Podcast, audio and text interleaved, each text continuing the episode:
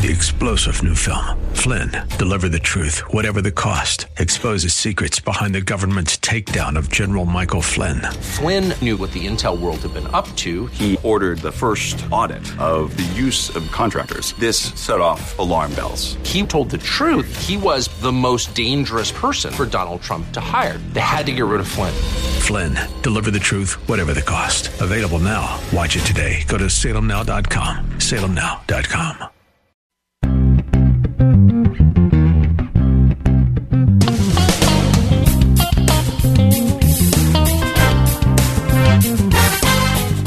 This is Difference Makers. Welcome. I'm Mike Lee, Director of Local Ministries for True Talk 800, now on 106.3 FM in East Portland and Vancouver, 93.9 KPDQ, AM 860 The Answer KPAM, La Patrona 1640, 93.1 El Rey, and 104.1 The Fish.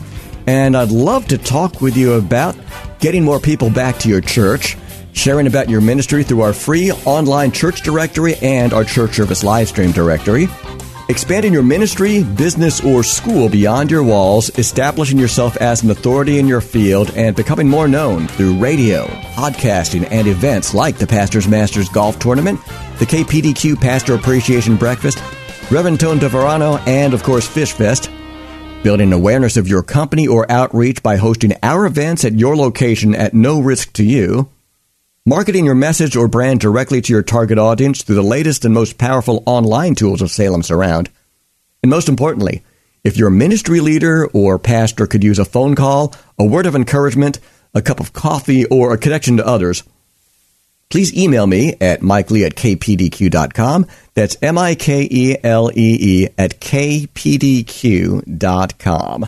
Sam Maupin is across the glass, and across the desk, it's an old friend I distinctly remember meeting for the very first time at George Fox University as he was the keynote speaker for a breakfast of what used to be the Christian Chamber of Commerce of the Northwest. And I remember being completely blown away by this man's testimony, as well as how incredibly articulate he was. And we're friends to this day. So welcome, Chris Skaggs, founder of Soma Games. How are you today, sir? I'm doing great. Thanks, Mike, for having me. We've got such a busy palette. Thanks for taking time to join us today. Chris is not only the founder of Soma Games, he is also with the group that used to be called Code Monkeys, which is now Soma Softworks, which I'll ask you to explain as we go on, and also CGDC, the Christian Game Developer Conference. And all of this is mashed up into one overseen cloud called Soma Soulworks. So Soma, spelled S O M A. How did you name your video game company in the first place, Chris Skaggs? It probably goes back to um, got the testimony that you heard right away. Is like for me, getting into video games was purely a supernatural experience, and uh, and it, the, kind of the, the quick short story uh, is one in which I had a web design company and we were doing just fine. And in 2005, there was a big incident. You might have remembered it was called the hot coffee mod, where there was a grand theft Auto was in trouble because there was this pornographic scene hidden in the game. And Congress got involved, and Hillary Clinton got involved, and the Daughters of the American Revolution got involved. Everyone was ma- was mad.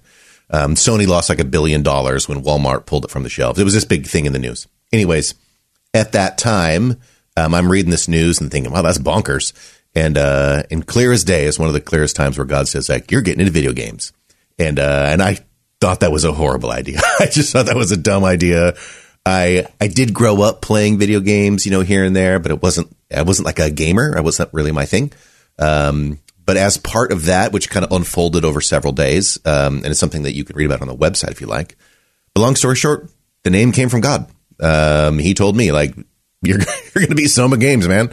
And uh, there's all tons of fun little coincidences about it. But then, kind of the next question people ask is like, "What's it mean?" And uh, and, and he didn't tell me, but I'll tell you what I've learned. One is it's not an acronym. Uh, it's it's a I get that a lot. So it's not S capital O capital M capital. It's not that. It's a word. Um, but in, you just capitalize it more often than not. No, other people capitalize it. So, so it's unintentionally capitalized, yes. but it's not meant to be an acronym. Correct. Even it looks like one. Correct.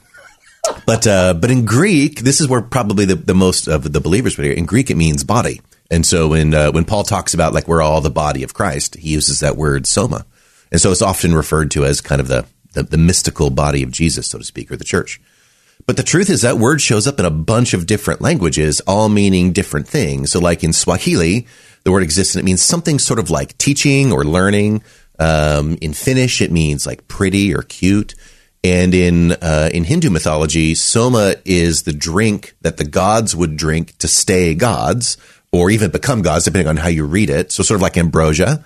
Um, and I always look at that. I'm like, that's just a hair away from sort of living water. It's just fascinating. So the word is manifold, and uh, we're just named it. That's crazy. It's crazy.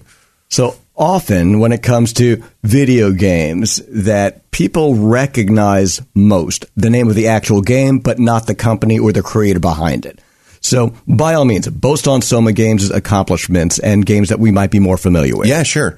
Um, we just spent the last many years making games for Redwall. And so, uh, if you all heard this, is a very, very popular young adult fiction. Um, Talking Mice with Swords. They have great adventures. It's a really, really good series of books. They sold something like 30, 35 million copies. Um, big, big hit in the 80s and aughts. Uh, I'm sorry, 90s and aughts. And, uh, and we completed several games on Xbox, PlayStation, uh, um, uh, and PC. And then we also have some mobile games. So we've been working with Redwall for many, many years. Um, that's probably our most popular. In fact, for sure, that's our most popular. That's our biggest selling games and the biggest IP. Um, we are currently, like, we've kind of moved off of Redwall for the most part.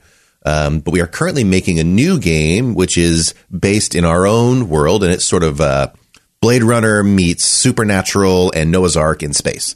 And so it's this wild world. Um, it's kind of a like a film noir detective fiction set in this crazy, um, this crazy world. And sort of the secret of the whole thing is while, while it's not a biblical story in, in most ways, it is a allegorical retelling of the Noah's Ark story. So we set it in this world which is pre-flood, and we just really explore like what is Genesis six? What would that world look like? And we turn it into a video game. That's amazing. So you yourself may have played video games, but you weren't the video game addict Not or the computer programming junkie that you would stereotypically tie in with a video game company. Yeah, not not my jam.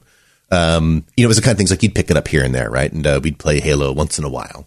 Um, but but at the time, at the time, so this is again 2005, the idea of stopping the business that I was in, which was uh, which was web development, to pursue something else was just a bonkers idea. Um, I didn't know the first thing about it. Um, but through a through a really uh, to me convincing set of of events, it was clear to me that that was God's plan. And ever since then, it has been providence after providence after providence after providence. Just doors open, things happen, people meet, and I'm convinced beyond doubt that this is where God wants me.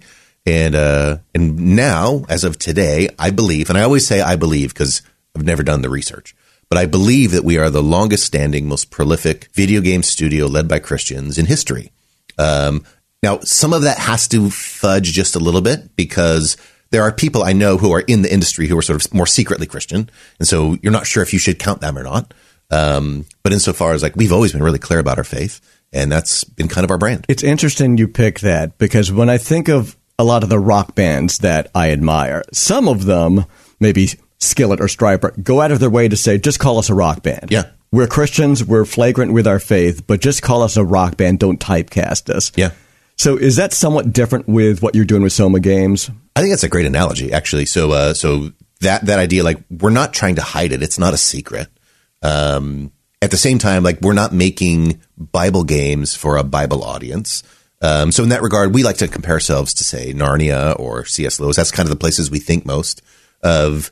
We're not really making allegories either. So, in that, if you if you care about the distinction between Lewis and, and Tolkien, we're more Tolkien than Lewis. Um, yeah, so I think that's actually a really good thing. You have a, a another case. Take uh, take U2. You know, obviously Bono, clear Christian. This is a big part of his testimony.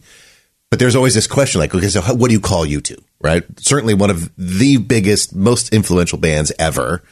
But are they a Christian band? Probably that's the wrong word for it. Right? Not many people would say that. But in Soma's case, you're trying to put out excellent products and Yeah. at the same time not hiding your faith. Exactly. So what doors has that opened or perhaps closed over the years in your industry in video gaming? Yeah. So one of the things that happened really early on is people, we, we'd ask for advice from people like, what do you think this is a good idea? And we heard several very well-meaning people who were like, you just, you can't do that. That's a, that's an, that's a middle, that's sort of a no man's land that you can't be Christian making secular products because no one wants that. Like Christians won't buy it because it's a secular product, and secular people won't buy it because you're you're a believer. You lose both ways. You lose both ways. But what I found is that that is absolutely untrue. For one thing, and, and I don't know even know how this happens, is that demographically, Barna says over and over and over and over and over and over and over again, the majority of Americans identify as Christians. So at the very least, they're generally inclined to to agree with that, if, if even though that is surface level. So you do not alienate the majority of your market. You may or may not alienate a tiny sector of sort of the the more aggressively anti-Christian people, but they don't want our stuff anyway. So like, I don't know that that's a big deal. What we also find is that there's a lot of, for lack of a better word, sort of like uh, closeted Christians who come along. I, I remember being at uh, at Intel, right, and and uh, you have people who come alongside and like, I'm a Christian too, and I'm like, why are you whispering? Like, what's what is the secret here, right? And so it's this weird little thing. So we've actually had doors open, far more doors open, and easily ten to one, because we're openly Christian then doors close. I I, can think of like two or three cases where people like, eh, we're not doing that thing because you're believers.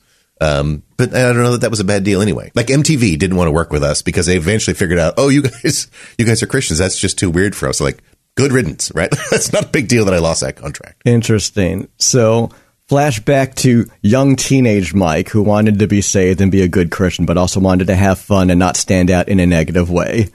Standing out in a positive way for the Lord might cost you, but it also might benefit you. Yeah. According to Chris Skaggs of Soma Games here. And I don't even think might. I, I think that what you'll find is I, I, know lots of stories of people who are in some way or another like me. Now, I want to be clear, like, we don't just make games and stick a fish on it and call it good. That's not what I'm saying. So I don't mean that sort of like advertising, this is my my my lead. But the idea, like, but we're not hiding it, right? Um, so when we when we advertise, it's not see that game made by Christians, and it's not a Christian video game. It's just if you get to know us even a little, it comes out pretty clearly. And I think that is that will actually get you more relationships, like universally, just because of the demographics of the country. It's not even a secret. You talk about those surveys, and I think you need to take them with a grain of salt That's because a, a lot of the survey companies, well, let's just say I can doubt some of the veracity of their content because think about it. What are they in business for? For you to buy their statistics year to year if those statistics never changed, you would have no reason to go back to them. Oh, that's fair. Am I saying that they're being creatively selective with their numbers? Maybe not in a way that they're brazenly lying, but are they painting things to make you lean one way or the other? I would say yes. Like all the clickbait articles out there. Sure. Sure. How are they titled? They're often very uh, sort of uh, salaciously, like like the majority of people don't believe in the Bible or something like this, right? And then you're like, that's not what it says. Your own data doesn't say that. That said, just to the point I was making, any any any uh, survey, no matter who makes it, still says the majority of of Americans will self-identify as believing in God. And so you can take that like how serious is that? How deep are that? Those are all good questions.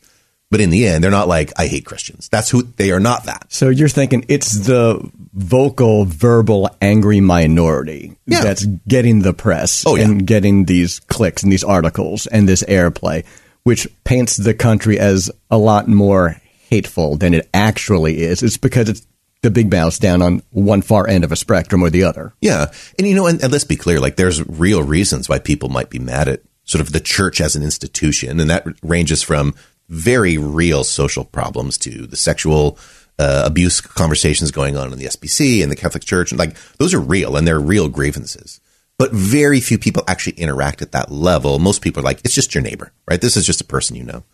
And, uh, and so the bottom line is, I don't think it should be nearly as polarizing as it's become. And it has worked in our case to be a benefit. I'm glad to hear that, Chris. So give us your elevator pitch. Soma Games, Newberg, right on the main drag. It's a beautiful, quirky office Thanks. in the middle of that gorgeous college town.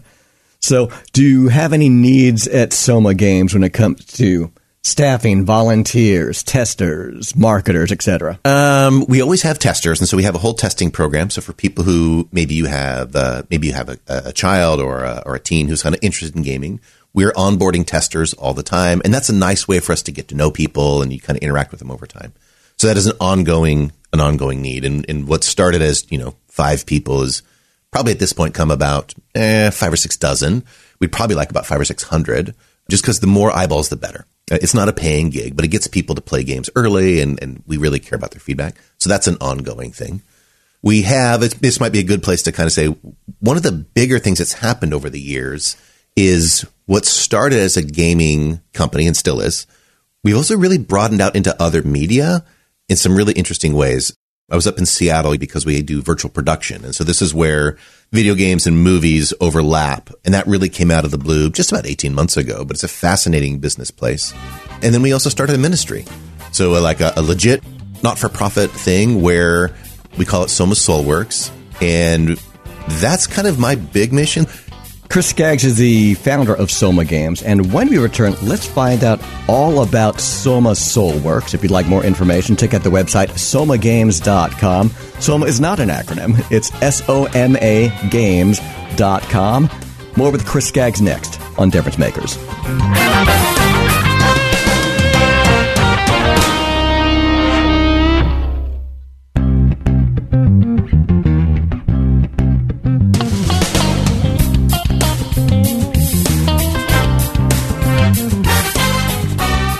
Welcome back to Difference Makers. My name is Mike Lee. And if you check out the website somagames.com, that's S O M A G A M E S.com, you can find out all about its founder, Chris Skaggs, and some crazy wild testimonies about this Christian video gaming company. And beyond just the games, Chris, tell us about your new nonprofit group, Soma Soulworks. Yeah, so uh, let me tell you. I think I, I, mentioned in the last segment the idea like Soma Games was started really with uh, with God's prompting. A couple years ago, was we were just coming out of the Rona, and and God asked me a funny question. He says like, "What if you were the king of the games industry? What would you do?" And you don't get an army, you don't get money, you just get authority and favor. Like, how would you even approach this question? And Mike, I have been chewing on that question ever since then it has it was a weird question to be honest, but that seems to be the way that I work really best. As I started chewing through things like if for one thing, even to call it uh, to say that there is a king is to imply that that there's a kingdom, and kingdoms are measured different ways. You imagine them different ways. Like kingdoms, you don't the KPIs of a kingdom are not profit. They're not bottom line. They're not eyeballs. Like that's not how you measure a kingdom. In fact, but I had to really think through this. It took me a long time. Like, what do you even know if, if a kingdom is succeeding? And it came to me that the notion of a kingdom is people. Like like a kingdom is thriving and is succeeding and is doing well when its people are thriving. And so you start thinking about like the king of the games industry. How would our how would our community thrive? What what is this group of game developers and then by extension entertainment? Like what would it mean if you were to say like I want to build the arts and entertainment sphere that I want my great grandkids to inherit in 100 years? How would I reverse engineer that today? And you have to ask all of the deep questions. What are your imports and exports? What are your assets and liabilities? Who are your enemies and who are your allies? Like it's a whole different way to think about things. And admittedly, it was a quirky way to think about things. Um, but what I have found is that that question has allowed me to approach um, to approach our next step. I think very differently because because of what we see that if there were to be Christians active and thriving in entertainment, several things really have to change. Um, for one thing, there is a there's an ongoing spirit of exploitation in, in in arts entertainment, right? And that comes from the the young fresh face from you know from the Midwest who shows up in Hollywood and yeah, of course, sweetie, we'll make a movie with you. Just take your shirt off and everything will be fine. And you know, or or yeah, you can make music, but first you have to whatever sell all your masters, right? And you'll never own uh, any of the money. I, I remember thinking when Prince uh, he had launched his album, he's like, by the way, I'm also totally bankrupt. And you're like, how could this be a thing? How could this possibly be true? And the thing is like, but that's the normal story, right? That's the normal story in arts and entertainment is that artists by and large, creative people are not really motivated by money. I mean, kind of. Everyone wants to kind of like fame and fortune, so to speak. But the but most of them really just want to be creative. They just want to keep doing stuff and and it's one of the reasons why in in a in the venture space there's a really really robust mechanism to decide how much is money worth, how much is equity worth, how much are found like they're very active in this because it matters, right? And so if I'm 5% off in my valuation of my company, that adds up to a lot of money. So they care. They really care about it. But in arts and entertainment, we just don't do that. We don't think about what's the value of the property, what's the value of the artists. That's not how we think about it. You have publishers who by and large are like, I will give you enough money to live barely, and then I will take 90% of your money forever. and uh, you've probably seen uh, there's a there's a local guy here who's really really good, like world class violinist. You know, but I remember a, a friend of ours who who, who talking to him after he just done this brilliant performance in front of thousands of people at the Schnitz, all of a sudden like he can't pay his mortgage. And it's not because he's like a bum, right? It's not because he's like feeding it away on, on meth or something. It's because that's not how he thinks. And the people who sell the tickets take advantage of the situation. And, and so that's got to change. So there's some things about just like how are arts entertainment done? And let me be clear, like games are now an art form. In fact, here's the story I wanted to, I wanted to tell you. Back in the 30s, um, the president of Paramount, who was a believer, wrote a letter to all the Bible colleges back east. And he says, he says, movies are blowing up, man. We cannot keep on track of this. We, we are, we are making movies so fast and we need writers who can write scripts, who have a good biblical worldview, who understand goodness and, and, you know, good and evil, who can write all these scripts because we can't keep up. And these Bible colleges just met him with silence for months until one of them finally wrote back and says, actually, I would rather that my students went directly to hell than they sort of stopped in Hollywood along the way. Right. To see the look on your oh. face, you're like, oh my gosh. And you hear that story, like, that's got to be an urban legend. That can't be real. But it's totally real. That really, really happened. And now here we are 100 years later. And by and large, most Christians complain that Hollywood doesn't put out movies that represent us. They don't represent our worldview. Like, like Hollywood feels corrupt, but it's our fault. Like we as the church pulled away from Hollywood at the time when we could have really changed it. And we, we, we thought it was icky. We're like, those people take drugs and they're weird and they're probably gay. And so we just don't want to talk to them. Their, their, their weirdness will get on us. And, and so the whole church by and large abandoned arts and entertainment. And then what do you got left? And I, and I, I have this conversation with people who I'm like, whether you like it or not, video games is the Hollywood of tomorrow. And in that hundred years since the 1930s, basically culture. So we're going to call this film, movies, TV. That is America's second largest export to the whole world, just behind grain. So we have influenced the whole world through Hollywood, for better, for worse, whatever you decide to take on that. And gaming will be better. Gaming as a sector is already much bigger than, than film and movies. It's much bigger than music. You can take all the music on your phone, all the sports, all the, all the movies, add them all up, and games is that number times two. And it's huge. I think it was 180 billion dollars last year. It grows usually like like 10% year over year, which is almost always exceeds expectations from even the most aggressive analysts. Like gaming is enormous. That's the cultural engine for the next 100 years. And where will the church be? So you kind of enter this question on this last segment like what do I need? Like that's what's happening for me right now. Is this is sort of my passion is what will the arts entertainment be in 100 years. We need to start now. And we cannot have another thing like that, like, like that letter, right? From, from a, I don't know what Bible college it was. We can't have that happening and we have to engage. And, uh, you know, I go to a lot of investor events and a lot of rich Christians have this idea that they want to influence culture. And I'm like, this is culture. It's making movies. It's making TV. It's making songs. It's making games. This is culture. Everything else is downstream because it's the entertainment, it's the ways that we celebrate, it's the ways that we that we lift up virtues and values. It's the way that we provide a moral vocabulary happens in our entertainment. It happens through when when I look at Sam and Frodo, I learn what self-sacrifice looks like. Or I look at Will and Grace and I learn something else. Like it's not neutral. Um, but the thing is like it is the it is the kind of thing where entertainment is an expensive business and we don't need we don't need people making one-off films and don't get me wrong, like those are good. So there's some there's some really good Christian films who are making good change. Don't get me wrong, but it's not nearly enough. We need studios, we need streaming services. This is going to take billions of dollars over decades to make this work, but it is the investment that is worth so much. It's in your kids, it's in your grandkids, and that will change the world. Growing up in the 80s, Chris Skaggs, I remember having it shoved down our throats in youth group, at least in my teenage eyes oh, well, avoid this and avoid that, whether it's music or movies or technologies or video games, because all those people are bad. Mm-hmm. And then they would tell us, well, if you like the band Boston, you ought to listen to Petra instead. And I remember thinking to myself, all of Petra's album covers are rip-offs of Boston's. Exactly. now, I might appreciate their music more now, but it really seems like the mentality of all we need is a Christian equivalent to what's popular. It just seems counterintuitive. It Well, seems like uh, uh, a- a- it's almost like it's destined to be a lesser version Yeah. of what's hot out there, rather than taking what you have artistically, creatively, and running with it. Yeah. And, you know, I, I, there's a there's a long conversation here, but I think part of it is that by and large, the Protestant church, and I don't think this is nearly as true on the Catholic side, but by and large, the Protestant church has never figured out what to do with the arts at all, and so it's always been suspicious. And you think about this, you go to almost any Protestant church, and the walls are blank, you know, or they have a Thomas Kinkade painting, but by and large, like they they don't celebrate even the visual arts. And you know that every single congregation has musicians, they have creatives, they have potters. All those people are in the congregation, but none of it is seen or celebrated or shared.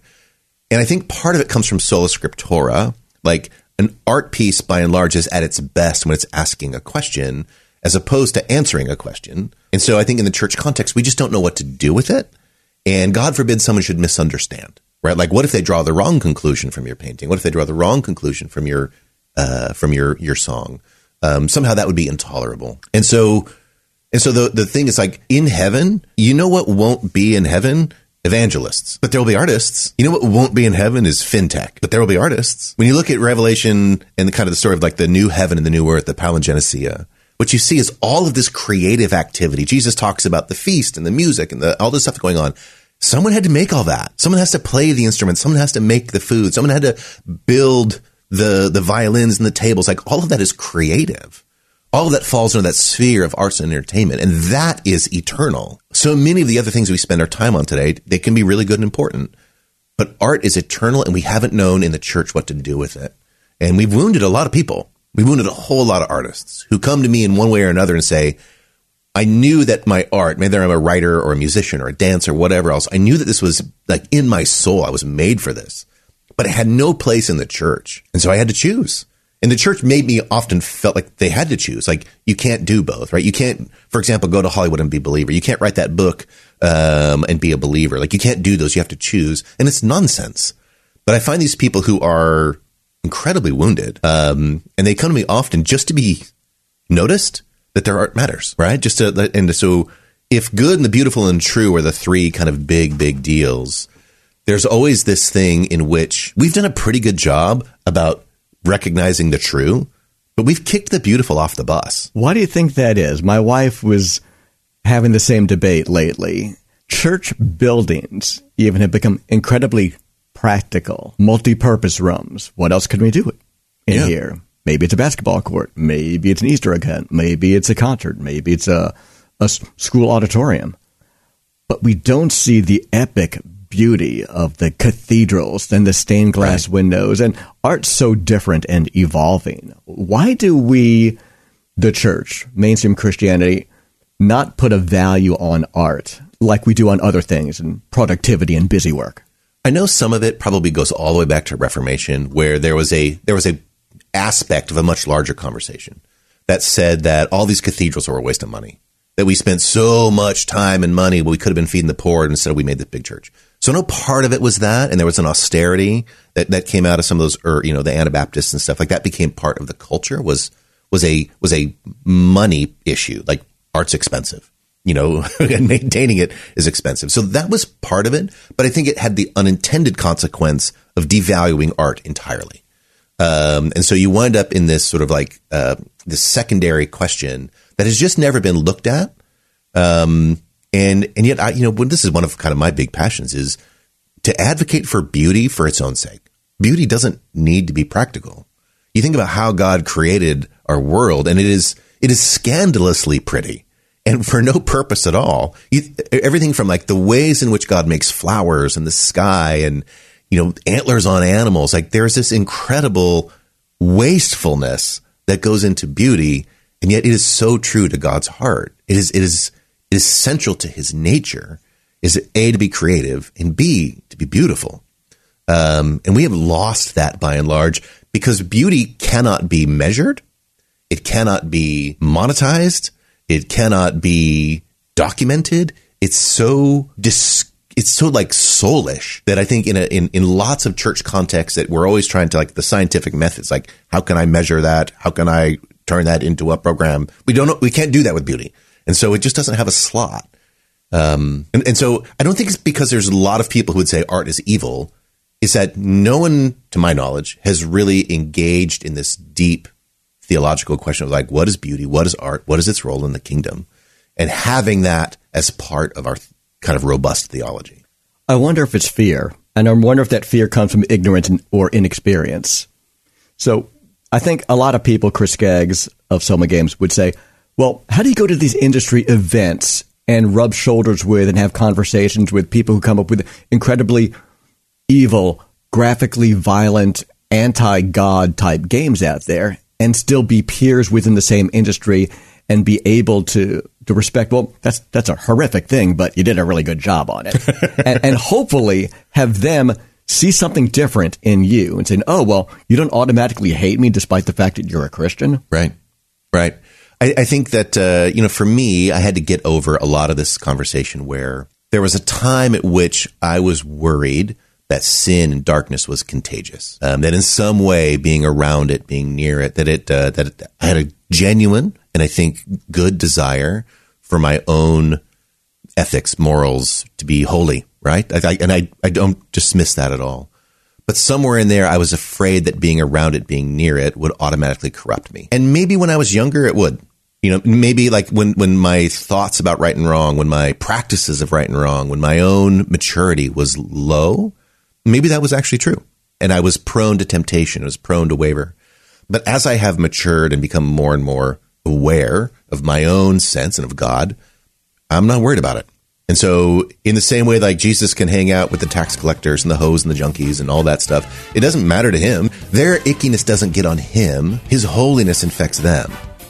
And that I think is a shift that all of us need to run through. At some point, we have that level of maturity where I don't need to be afraid of the darkness anymore. The darkness needs to be afraid of me.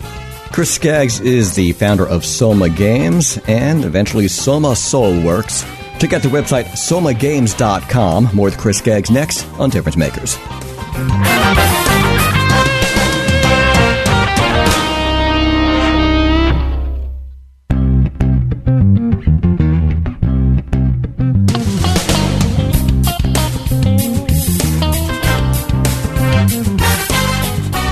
You're listening to Difference Makers. My name is Mike Lee, and Chris Skaggs is the founder of Soma Games and Soma Soulworks, based out of Newberg, Oregon. Beautiful downtown Newberg, Oregon. There you go. Give us your elevator pitch for those who might be completely oblivious to Soma Games. Soma Games makes excellent narrative story adventures across multiple platforms and multiple titles. Our most successful product has been based on the Redwall IP. And so if you love Redwall, you will love what we've done. And if you don't know Redwall, you should read it because it's fantastic. One of the best books I think of the of the last 50 years. Can and you tell us how you fell into Redwall?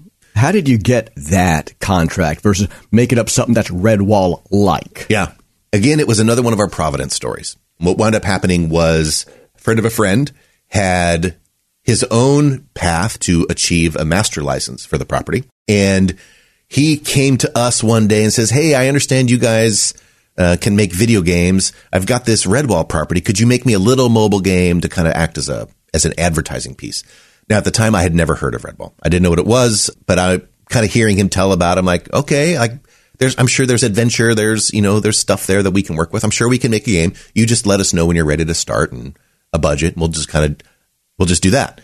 What I didn't know was that that same night, at that point, uh, my my friend John Berquist he had a dream. So he writes me an email the next day. He says, I had this dream in which we were working on this big Redwall game. And I'm trying to figure out where that came from. Like, did we say something? And I'm having one of those, you know, it's funny. You should ask that because I just got this call yesterday uh, from a guy who, who wants us to make a game. It's weird, weird coincidence. Well, what was even weirder is that night was the night that the author passed away. So Brian Jacques passed away on the very night that John had his dream and the very day that we um, that we had this first phone call.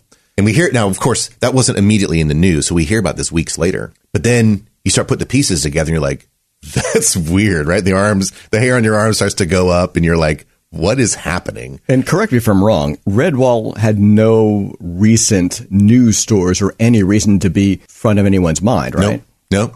And I think probably along the, yeah, it was a big property. So I'm sure that I saw it in a bookshelf somewhere. So it's, it's not like I was utterly unaware of it, but it's not anything we ever talked about. So no, there was not anything top of mind. And he passed away suddenly. It wasn't like he was sort of, you know, uh, like not that people were expecting it. So that was sort of the first chapter. Then over a couple of different years, you can imagine at that point, all of the dust flies up in the air with the publishers, with the family, everything else. And so there was a long pause there where that all had to get sorted out. Like what happens with the estate? What happens with the contracts? All that had to get sorted out. So probably another three years was sort of just waiting. All we really had was kind of a letter of intent. But as we started rolling little by little, we, we wrote, I, I want to say we posted in 2014 was a blog post where we could finally say, we're working on this, on this project. That was the first place where I realized that we had a tiger by the tail because within a couple of days, I have a letter written in pencil uh, from a soldier in Afghanistan who's telling me about how much Redwall saved his life. He's like, he's going on for pages about like that book changed me here. It made me the man I am here. It really did this here. And, uh, and I'm so glad that, that a company like Soma, that a Christian company is going to get this property because I know that you'll treat it right. You'll honor it. You'll respect it. That's so good. His closing line was, don't mess it up, except he didn't say mess. And, uh, and we are, we're looking at this. I'm like, what is going on? But really shortly, we started getting a bunch of these notes of people who Redwall absolutely shaped their life. It is deep, deep in their bones. They love this thing. And we're realizing, oh my gosh, like what, how did we, how did we wind up here? And then I have people who, from a Hollywood, like kind of big budget idea, were like, you're a tiny, tiny little company in Newberg with basically no history. How do you have this IP? And I'm like, ah, Jesus, I got to know what to tell you. Like it just, it fell in our lap. Now that said, we also knew like this was a responsibility, not an opportunity. This is something where something really precious to a lot of people was being handed to us and we had to shepherd it as best as we could. So we spent a good amount of time learning the property, reading the books, really digesting what is it that we're, that we've got ourselves into and came to really love it. Like it is a beautiful story. Uh, and I should say it's 22 novels written over many years. So I say story, but it's like several, several stories. And it's all these anthropomorphic woodlanders, right? So it's, it's otters and badgers and mice and voles who have this sort of ongoing struggle in a medieval world against evil vermin, right? So that's usually rats and weasels and stuff like this. And by and large, it's a pretty classical, low fantasy story, right? There's not magic or anything like that, but there's no humans. And so you have, you have all of the typical stuff that you would get in a good adventure story. Except the thing about Redwall is at every opportunity, they stop what they're doing and have a feast. It happens all the time. There's there is so much work about food and feasting, and and this became this really critical piece that we realized that in some really deep way, I think most people experience Redwall Abbey, which is the kind of a the, the name where it gets this book is a is a giant church, is a giant abbey. They experience Redwall as sort of a glimpse of heaven. It's a place of abundance and joy in the midst of chaos and loss and, and kind of all the crazy world around them. But this one place represents goodness and healing and every opportunity to have a sandwich, you should have a sandwich because you never know when your next one's going to come. And it's just a really beautiful way to look at good and evil. I think that's very, very touching for, for a young adult. Oddly enough, what struck me when you shared this story about every opportunity you have to, to feast together, have a sandwich together, you ought to take advantage of I'd have to say that despite the fact I've had better salaries, shorter commutes, better titles, better benefits and pay, that this is the best office environment I've ever worked in. And it starts up at the top, obviously, with Jesus. But my general manager, Dennis Hayes, is always celebrating things. We have these monthly birthday meetings and work anniversary things. Oh, congratulations, you were the company for 23 years. And, and I love the fact that you've pointed out that Redwall really took the time – to point out that gathering together and feasting together is of value. Yes. If for no other reason than to celebrate with those who are celebrating, mourn with those who are mourning, and just get together and have these times, whether or not they're producing return on investment or something yeah, like yeah, that. Yeah. I think um, I think the, there's only two times in my life I've wanted to write a book, but one of them was about hospitality. And and I think growing up, um, and I didn't grow up in the church, so I, I didn't really uh, come to know Christ until I was in the Navy. But as I'm learning the lingo, because it it comes with lingo, Right? I'm learning all the people talking about spiritual gifts and everything else. And when the idea of the gift of hospitality was first explained to me, it was sort of explained in a Martha Stewart sort of a way. And in, without really saying this out loud, I just assumed it was a gift for girls, sort of like giving birth. Like it was like, that was a girl gift. It didn't cross my mind until much later how much I really love hospitality. And the gift of hospitality has been all throughout my life. And I love to have company over and I love to feed spaghetti to people. I just, I've always loved this. So And where did that come from? I think it was just cooked into me. Like as long back as I can remember. I don't remember it ever being taught. My folks weren't really about that. It was something that I think I just leaned into for literally as long as I can remember. I loved having company. I loved entertaining. I loved bringing people together. And food became such an easy way to do that. Um, which also led me to cook. So I love to cook. And I remember a friend of mine, um, she comes over for spaghetti night and she, she bites into a meatball and rolls, her eyes roll back in her head. And she's like, that's the best meatball I've ever had. And the look on her face was that moment of like, yep, like that's what heaven looks like. That, that, that ridiculous, like eyes roll back in your head because this is so beautiful and good. It can happen in food and it's so physical. It's so incarnational. I just love that aspect of it. I'd love to see your meatball recipe posted at somagames.com. If you've got nothing better to do, put a tab Chris's meatball recipe. But you mentioned not growing up in the church and coming to know the Lord in the Navy. So can we backtrack a little? Sure. What is the history of Chris Skaggs? Where did you grow up in the first place, Chris? Yeah, I grew up in Southern California, a place called Running Springs, and uh, if, a lot of people, more people know Big Bear, um, which is a ski resort uh, about two hours east of Los Angeles. And you probably stopped at a gas station on your way to Big Bear, and that was my house. Or not, not the gas station, but that town, little tiny town on the way. I was thinking you actually lived at the gas station. So we were, it's like small town. I want to say two or 3,000 people at the time. I'm, I'm not sure that's right, but it's, it's around the neighborhood. Um, my father was a fireman up there, which was really cool. Like that's the best job for a For- a little dad. kid to have. Yeah. My dad's a firefighter. My dad's a fireman, That's right? you ride on the fire engine when the little, you know, parade comes around and you get to confiscate other kids' fireworks. It was awesome. Um, so I loved that. Um, my mother, um, very, very good at uh, entrepreneur. She was actually sort of an under, an, an underappreciated entrepreneur. She could, she was good at starting businesses, and uh, she had a nursery for a while and worked at different places. She was really, really wonderful woman. So I grew up. I was adopted when I was an infant. Um, this is a family who raised me. Um, and they were both sort of ex believers. So one of them was raised Catholic, one of us was raised Episcopalian. And by the time they were adults, they just sort of fell away from it. Nobody was antagonistic or nasty about the faith. But uh, we would, when we would visit grandma and grandpa for holidays, we'd usually kind of talk about church. Often we'd sort of threaten to go to church and never go, but it was just sort of in the background. Um, it really wasn't until high school where a couple of my friends, I'd, I'd made a new set of friends. Um, which let me tell this quick story. When I was younger, um, my friends all started to get involved in drugs and alcohol, and uh, and we were kind of just going down that path without thinking much about it. And at one point, I got cast in a play, and the day that I'm on my first rehearsal, all my buddies got drunk, stole a boat, and got arrested. And I had kind of a there, but for the grace of God, go I moment, or I wouldn't have said it that way, but I realized that would have been me. And that became a pivot in my life where I started hanging out with a different group of people, many of whom were drama geeks, but also believers. And so they would invite me to youth group and and that seemed like a pretty cool thing to do. It was, they had fun events and something to do. Pretty girls were there. So I had lots of reasons to kind of hang out with that. By the time I graduated, I would have told you I was a Christian. I'd probably said the sinner's prayer a couple of times.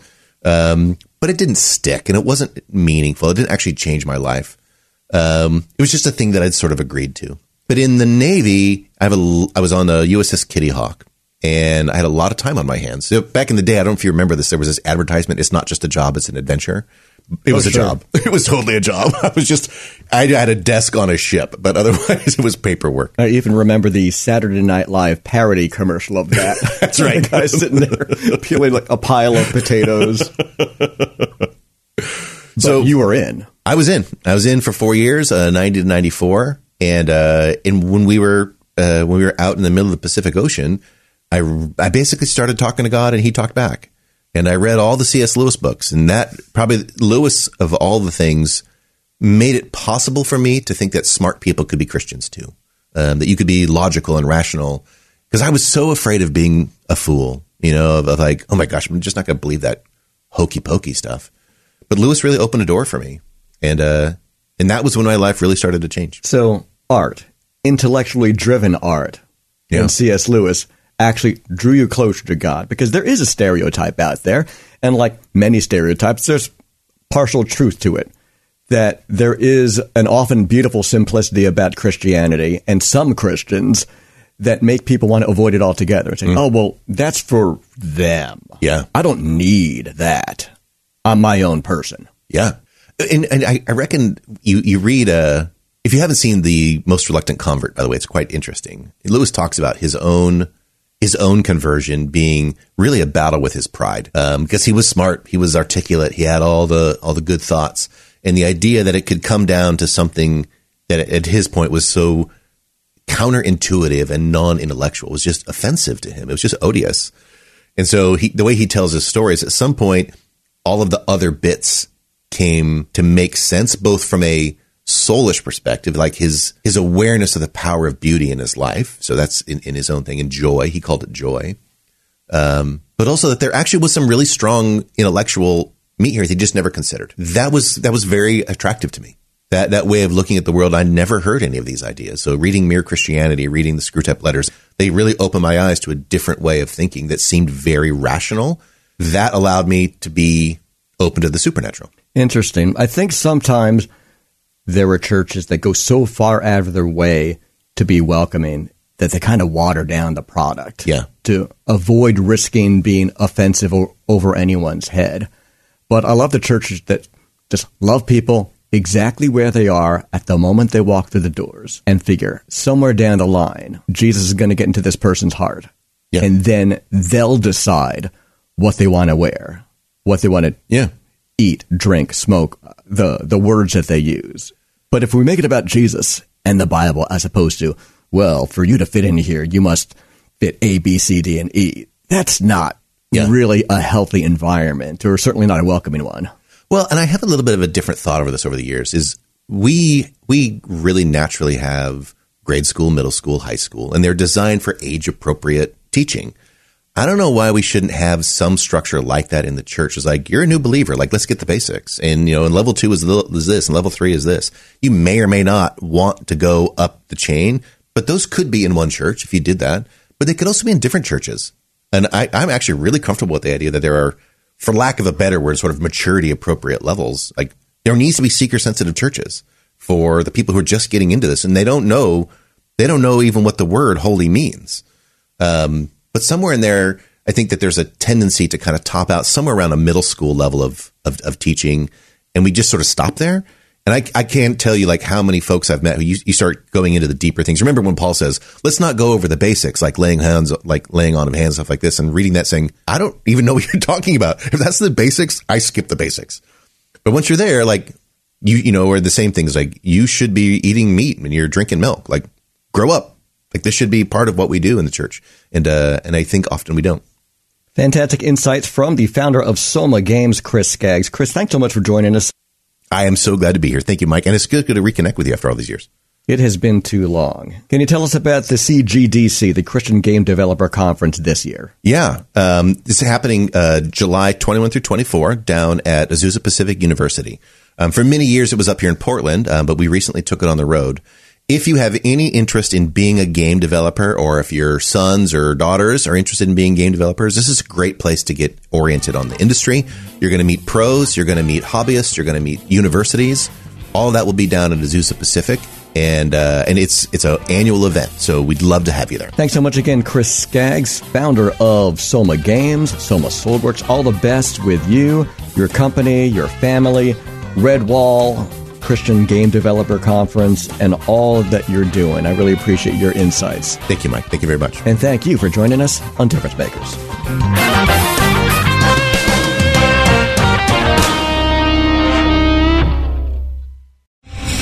Star general Michael J. Flynn, head of the Pentagon Intelligence Agency, knew all the government's dirty secrets. He was one of the most respected generals in the military. Flynn knew what the intel world had been up to. He understood its funding. He ordered the first audit of the use of contractors. This set off alarm bells. The explosive new documentary, Flynn, deliver the truth, whatever the cost, and covers the facts behind this scandal. Flynn told the truth. He was the most dangerous person for Donald Trump to hire. I find out the worst enemy that I'm going to face in my life is right here in America. They took my assessment and they wanted me to change it. And I was like, I'm not changing it. They had to get rid of Flynn. With in depth interviews, archival footage, and never before seen personal records of the man behind the headlines. I just felt like I was drowning. Flynn, deliver the truth, whatever the cost. Available now. Watch it today. Go to salemnow.com. Salemnow.com.